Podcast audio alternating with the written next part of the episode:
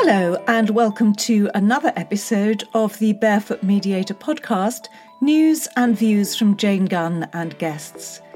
In this episode, I speak with Gillian Bishop, who is a family lawyer with a holistic approach to separation and divorce. She's also the author of a recent paper, Brave Enough to Be It, exploring stress and well-being and supportive workplaces.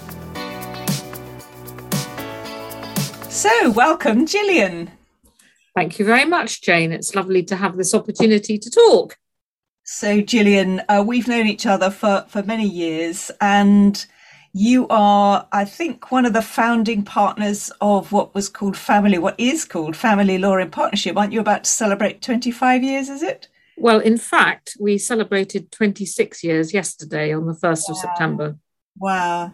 So, um, yeah, our 25th birthday celebrations were somewhat curtailed by the pandemic. Yes. But I know from having known you all these years, Gillian, that you had a specific sort of vision for this firm. And one of those was this kind of holistic approach to your work. And in particular, you deal with people who are divorcing or separating and, you know, having to divide families and assets and children. Not that we split them down the middle, but feels like it sometimes. yeah. So, so tell us about that passion, where that passion for this approach to your work comes from. Well, I, I think it just starts really with with me being someone who is fascinated by other people.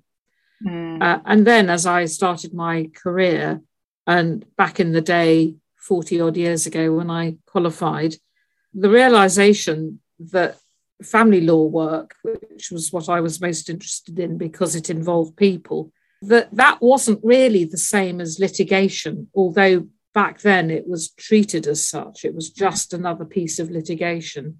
Mm. Um, and as I kind of got more experienced in it, and I realized that I kind of had to be two different people, a kind of meat eating Rottweiler to be a litigator, and somebody much broader much more compassionate, much more empathetic yes. Uh, in the family law work. And I thought, oh, that's that's interesting. It, it it's all bunched together, but actually it's two very different things. Yes.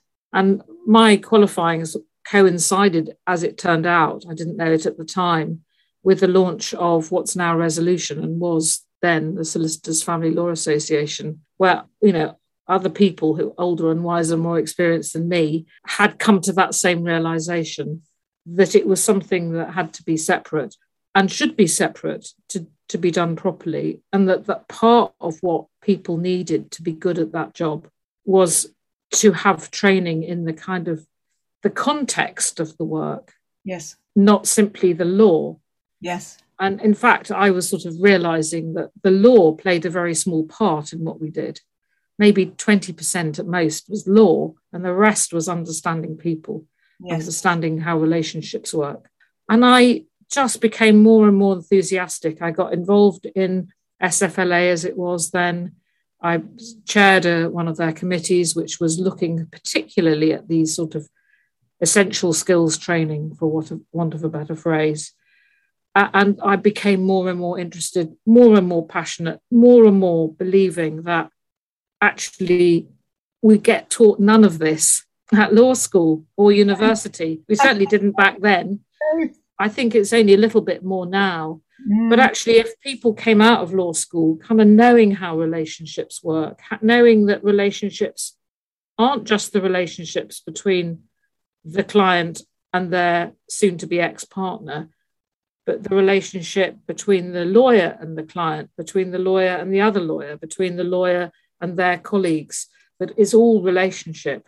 Yes. They're all relationships that need working on and that need to be, you know, understood really. And if you start there, then things like boundaries, listening, dealing with conflict, all those kind of other things kind of pile up on top. So I had an idea many, many years ago.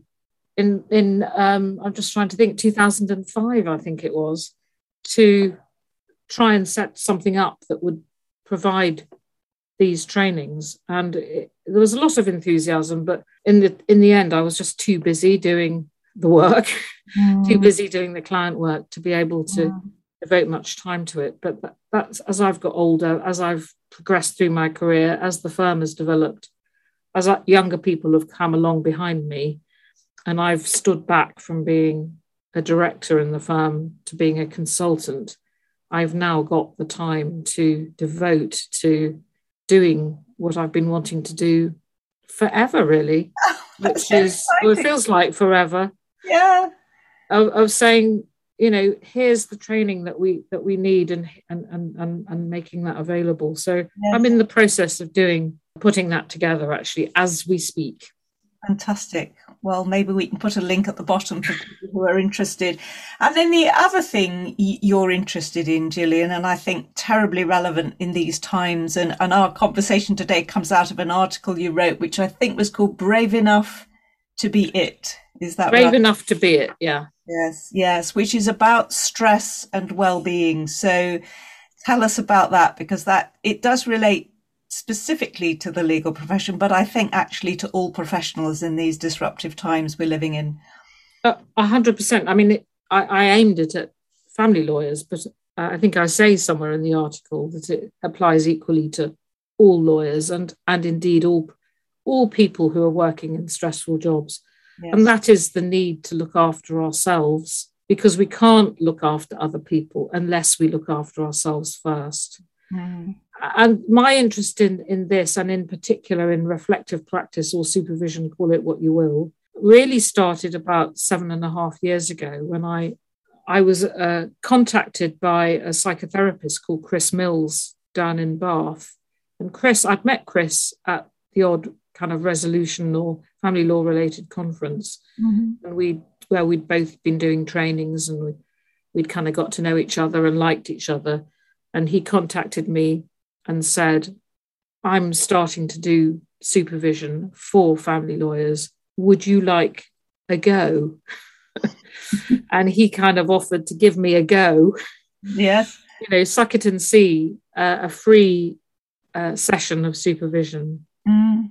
So, I, I mean, you know, who doesn't like talking about themselves? So um, I took him up on that offer.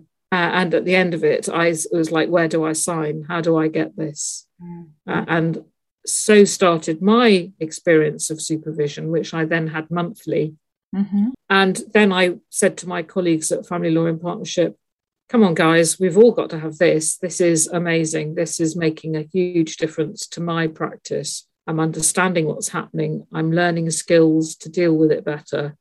So, so I said to my colleagues, you know, we should be making this available for everyone in the firm because it's absolutely invaluable. And now seven and a half years later, 90% of the lawyers at Flip have supervision and yes. are loving it. And particularly, I think, well, actually, I, I, don't know if it is particular. The the youngsters, the newly qualified, the people who've only been doing the job, you know, two or three years, think they've died and gone to heaven because none of their friends have it. Yes. In other firms. And they're so grateful that the firm takes well-being so seriously and you know the old guard the people you know as long in the tooth as me are going why didn't i have this all of my career? You know i could have been so much better. I could have lasted longer or whatever yes, it is. so much happier. So so much happier so much less stressful. Yeah how does the supervision work then gillian? Is that someone from within the firm? Or you do you have an extra no chris well we've got now because we have grown a lot at, at flip in the last seven years we've now got two supervisors both of them external as it happens, both of them from a therapeutic background. Chris does it, Chris Mills, who I mentioned, and we have mm. um, a family therapist called Catherine Roger, who's who's just started with us yes. to, to do it. I think it's essential that it's outside because it, just thinking about it, you can't really be quite as open. No. Um, if you're talking to somebody who, you know, could be deciding your future, whether you get promotion or not, or whether you, you know, are asked to leave or not, you know, or pay rises and all that sort of stuff. Mm. You know, because some of the because we're talking about relationships, the relationships you may want to bring to supervision may be with people in your firm. And if it's somebody in your firm supervising you, it's much harder to do. Yes, of course. You wouldn't you would need somebody outside. So outside is is preferred, and I've now got supervision work myself because I've trained as a supervisor mm-hmm. through Flip Faculty, uh, and so I now supervise in two uh, other firms, mm. um, and that's fantastic. I, I absolutely love doing it, but it's start. I love doing it largely because I loved having it. Yes, so I can, you know, I can really understand and having been supervised, I'm I'm better able to supervise. But I mean, it goes back to, you know, where does this come from? Why do we need it? We need it because we're dealing with other people's trauma all the time, and mm. we therefore are frontline victims of vicarious trauma, where what's going, you know, awful things that happen to our clients affect us, and we're mad if we think otherwise. Yes. Um, and as I'm as I think I said in the in the article, you know, the the therapists who see often the same clients, they have to have supervision. It's a compulsory part of their ability to continue their job. Mm. seeing the same clients presenting the same issues, mm. they understand that they're in the front line in terms of getting vicarious trauma and they know that they need supervision to help them deal with that and help them cope with it. So yes. it's kind of crazy that lawyers, and not just lawyers, you know, I'm thinking, you know, mental health, uh, law, uh, nurses, uh, teachers, police, all those people who kind of are dealing with mm. potentially traumatic situations or difficult situations regularly, we should be looking after ourselves. Yes. You know, w- when the oxygen mask drops from the aeroplane ceiling, you have to put yours on first before you help other people with theirs. It's so obvious when you put it like that. It this is what we're doing. Mm. We're putting on our oxygen masks to help our clients breathe. Brilliant. I love that. Uh, it, and t- one of the things that's been absolutely obvious to me as a mediator working on sort of cases, now I'm working from home on Zoom if there's a lot of negative energy that's come out of or trauma I've had to deal with, I don't get to escape from that. I don't get to go away and go home. It's sitting here in my office. Mm. Um, and that's something I've been aware of is, you know, and, and that must be so as well for some of your, some of your legal colleagues, you know, now their home is their office. How do you escape from some of the negative energy that builds up around dealing with difficult situations during the day? I think that's an incredibly important point. I've certainly talked to some people who just worked, you know, in, during the time that they would normally be commuting, an hour in the morning, an hour in the evening. Well, they just worked those two hours. Yes. So they had even less time. Yes. And I've also talk to people about how they've kind of come to that realization and have built in a kind of mental commute, if not an actual one, or mm-hmm. maybe physically walking around somewhere, you know, nearby, walking around the block, going to the park, whatever it was that they could do near them so that they would have that break. And certainly the ones who didn't take those sorts of breaks make themselves stop both before, you know, kind of a break from home to work and vice versa. I think they probably struggled a lot more. I think they were the ones who were really, really struggling, uh, yeah. particularly in the first lockdown when it was harder to go places. Yes, but actually also subsequently, I think they will they will have really found that much much harder, particularly if they were also trying to homeschool. Oh my god, what a oh, stress oh, yeah. that added! Absolutely, to an already stressful job that's been the case, hasn't it? My my own daughter had to have, you know, her own daughter at home, not homeschooling, she's nursery age, but you know, yes, looking after her all day when she would otherwise have been in the office, or and adding on her office work on top. Yes, uh, or fitting that in in the margins, you know, before yeah. she's woken up, after she's gone to yeah. bed. Yeah. You know, in the gaps when she's having a nap or whatever. Exactly. That gives you no time for you at all. Yeah exactly. I just, I just, my hat, you know, was take. I was astonished at the people's ability to adapt and to to do a stressful job. You know, not just the kind of working with clients, but you know, all the pressures of time recording and billing targets and all of that stuff. Oh, and by the way, here's you know your three children who now need to be helped through their spelling and their reading and their arithmetic and stuff. I know, I know. I, I, have been amazed, you know, at how people have adapted. And one of the things you wrote about in your article, which I think is is quite generic, really, Gillian, is thinking about all the different fear factors. I mean, we've had fear built into our lives around mm. lockdown. Mm. We've had fear about, you know, a, a, a, a global situation, a pandemic situation. But on top of that, or underneath that, we've got generally this kind of fear. And I think it builds up as well, perhaps when we're not in the office, about, you know, am I keeping up with my work? Am I fulfilling my billing targets? Am I meeting, you know, perhaps deadlines and so on? So we've got fear after fear after fear built up, layers of fear, which, mm-hmm. you know, in your article, you're saying really doesn't help us to be productive professionals and probably again, transfers to our clients who are already in a state of fear because of their own problems. So, exactly you know, how do we get out of that cycle of fear, you know, generally? In- well, I think I think first of all we have to own it. We have to admit that there is that fear, and then we have to do something about it, and that and that is talking about it. Mm. And what can we change to alleviate that fear?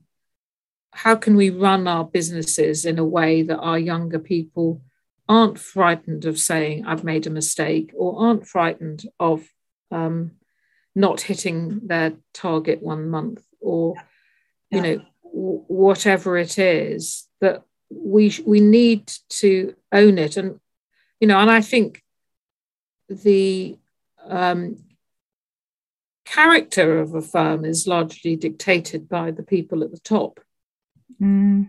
and if they're fearful then that will cascade down and everybody will be fearful. And they will be fearful of, you know, the business succeeding, of them making enough money to pay their bills and their staff, mm. um, of, um, you know, keeping up with the Joneses, you know, not being behind the, the times in terms of innovation, um, of being seen as, you know, now, now that we've got all these directories which rank you, Yes. um, you know, there's all the aim is to get to tier one. Mm-hmm. You know, and it's a kind of an impossible merry-go-round because it's all a mystery how you are ranked in the first place. Things that you might not do get you higher up the rankings. So, for example, you know, reported cases gets you higher up the rankings than not reported cases, even though I would say, from a client's perspective, not having your case go to court and therefore incapable of being reported is much better for you as the client than it is for the lawyer. Of course. You know, the lawyer gets more money and gets kudos and gets higher up the rankings. But yeah. the client has had to pay for that yes. and maybe been left, yes, maybe hopefully with, you know, enough money to live and what have you, but maybe not with a great relationship with the co-parent of their children.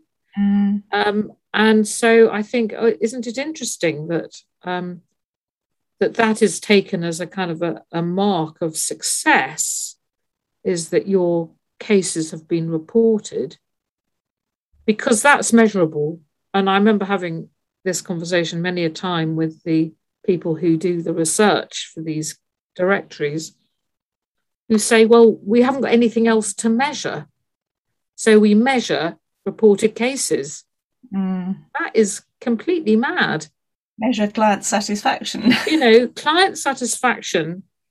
Clients who say, you know, we didn't have to go anywhere near court. And as a result, me and my ex partner will work really well together as co parents to our children. Yes. Wow, that's a success. Yes.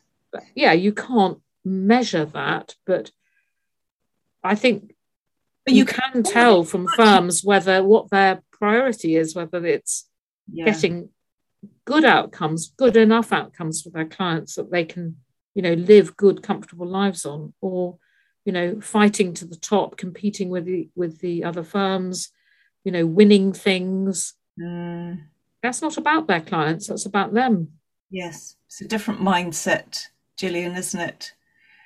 And uh, and I'm thinking, you know, as you're talking, what you're really talking about is culture as well. You know, what's the culture of the firm, and what culture do we create in the legal profession, in in firms, and and in other professions actually? And is it a fear-based culture, or is it a culture of, you know, what I've been reading about in terms of psychological safety and creating a collaborative culture, mm-hmm. which is where each of us takes accountability, but we're also supporting each other as we work together. So it's not that you don't have the drive and the vision, but you're doing it together, not fighting against each other, which I do see in some organizations.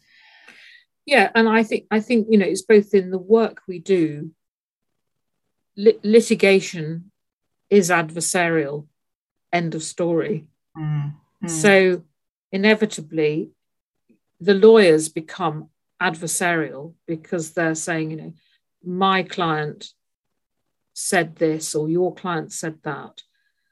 My client needs this. Your client can afford that.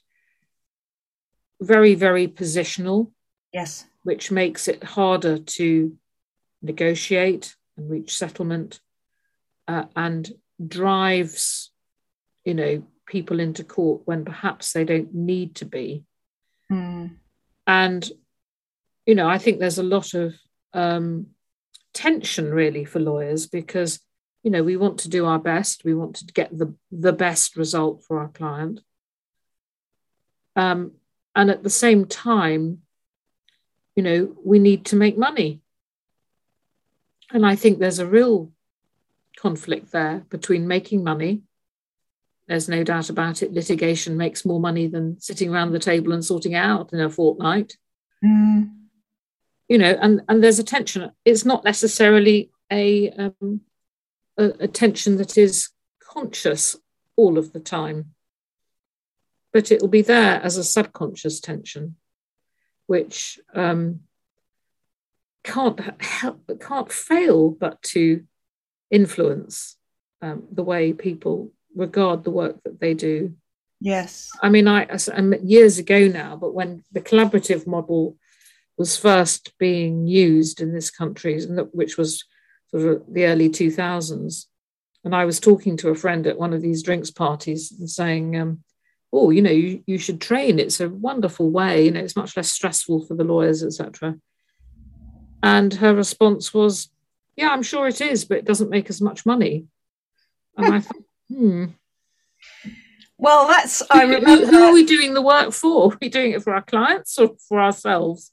When when our own when mediations started, you know, and we had the the, mm. the term ADR, alternative dispute resolution, we joked, didn't we, that it, it stood for alarming drop in revenue for, for yeah. the lawyers. exactly. And, and strangely, it hasn't resulted in that. No. Has it? And I, I don't no. think that um, a more cooperative, collaborative, working together approach will necessarily mean that we, you know, we'll still make a living. We might not make the millions, but we will all be quite comfortably off, I would have thought. Um, yeah. Where, where we actually work with. I mean, that was the great thing about the collaborative process, which, you know, sadly has dwindled here Mm. But but the lawyers worked together.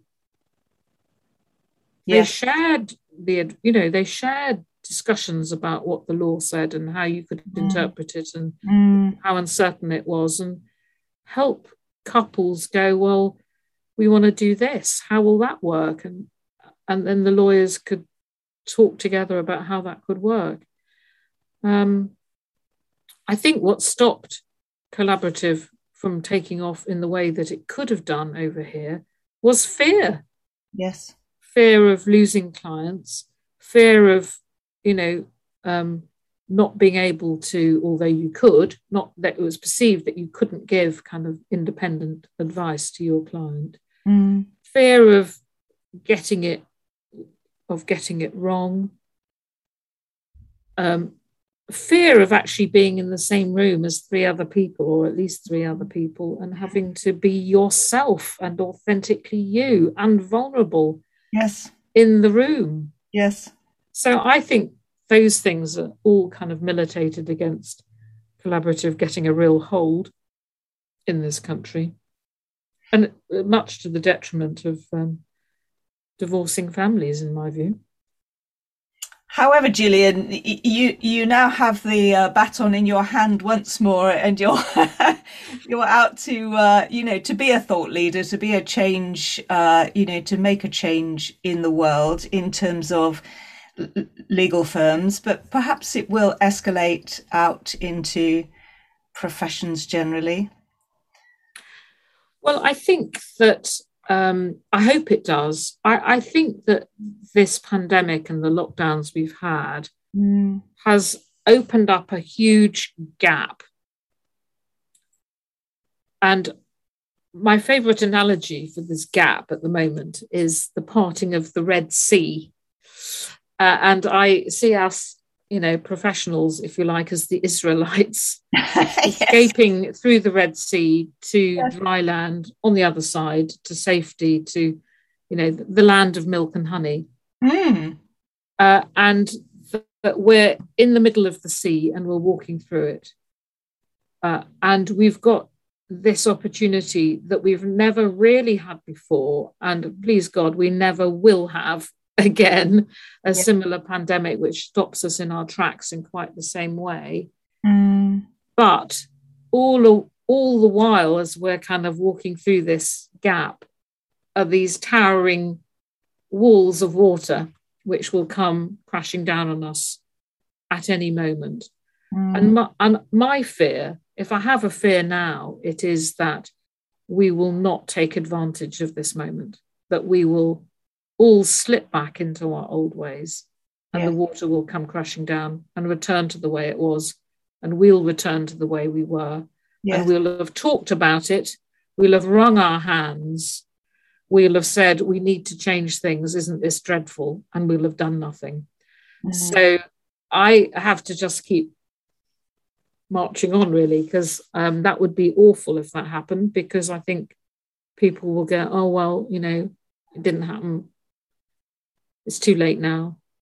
Yeah. And, and it's not too late now. It's a bit like climate change. If we act now, we yes. can do something. If we just dither and wring our hands, you know, it's calamitous. Well, let's do the moment to seize. And um, I think, you know, anybody listening to this podcast can be inspired by you, by inspired by your message, by inspired by this collaborative vision, and we could all come together and make this happen. So um, we'll look to you to see what's happening next. well, don't I don't. Well, that's part of the, my fear is that everybody looks to me. Actually, yes. we need to look to ourselves. We do we need, need, to, to have conversations with yes. our colleagues. We need to say, yeah. what have we learned? What can we do? What can yeah. we change? What yeah, can what can, what do we want to be different? Yeah, it's kind of it's an opportunity to start with a blank page. Yeah, we're we're um, in a situation where the where the legal system is absolutely crumbling if it hasn't already crumbled. Yes. So how can we do things differently? How can we work better together for families? How can we make sure that in helping dysfunctional families that our own families, in other words, our firms, our barristers' chambers, aren't themselves dysfunctional? What yeah. can we do to ensure that we've got our oxygen masks on first? That we can, with a clear head and you know fresh air, genuinely help uh, our clients come through probably the worst thing that will have happened to them in their lives up until that moment.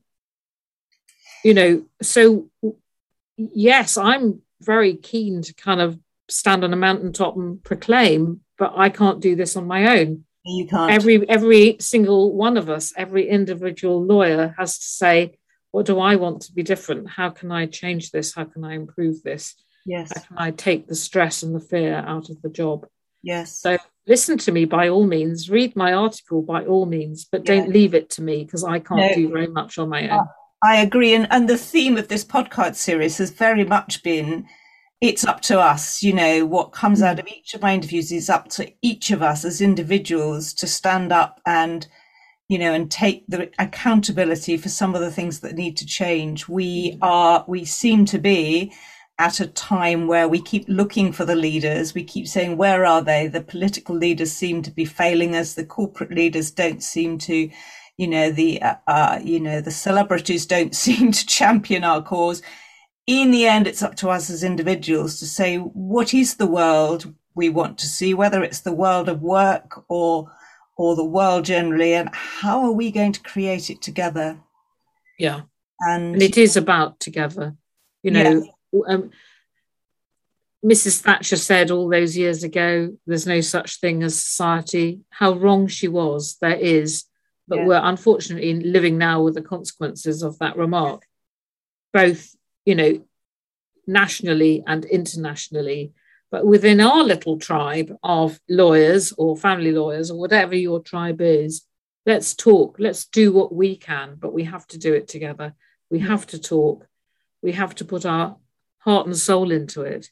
And we have to be the change we want to see. I know it's a cliche, but oh my goodness, if none of us did, nothing would ever change. So true, so true, Gillian.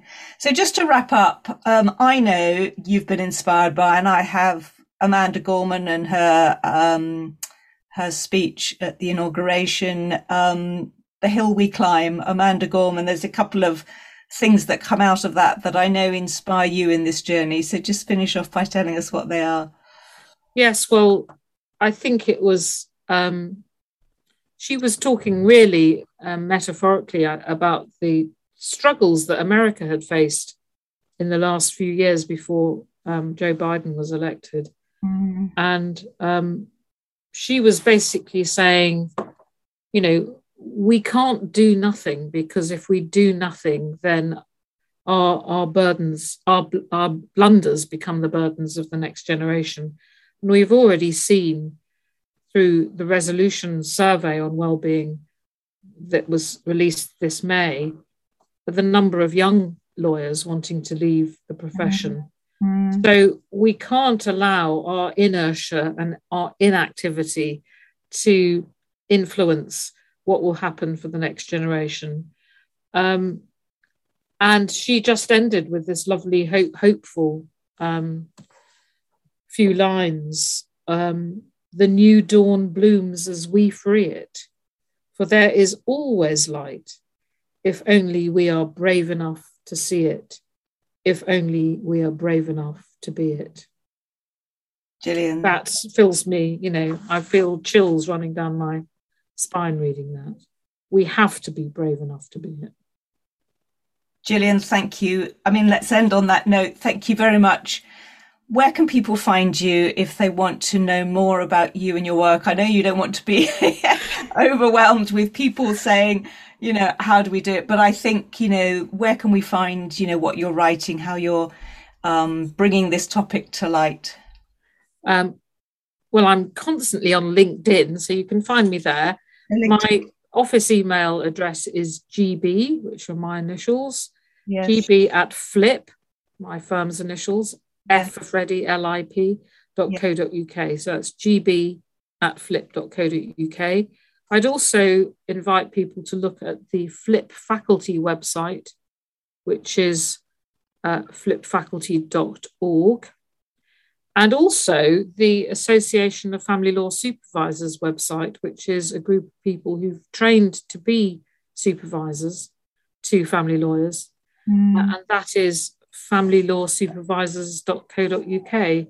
And there you can see, I think there's about 15 or 16 people who are ready, willing, and able, trained to be listeners and reflectors uh, and supervisors. So there's lots of really interesting and good material on that website. So any of those places Brilliant. Oh, and Twitter. Uh, what am I? Um, at Gillian Flip, I think I am on Twitter. At Gillian Flip on Twitter. Yeah. Excellent, Gillian. Well, I, oh, I've followed you for a while. I shall keep following you and uh, we'll keep talking. And, you know, let's reconnect soon and see what change is happening. That would be really nice. That would be fantastic. Thank, Thank you, Jane. Thank you for listening to this podcast. If you enjoyed this episode, please share it with your friends and colleagues. Please do subscribe to the Barefoot Mediator podcast series. And if you would like to access my free video series for managing in times of change, challenge, and crisis, and download a PDF copy of my book, How to Beat Bedlam in the Boardroom and Boredom in the Bedroom, please go to janegunn.co.uk slash video. The link is in the show notes.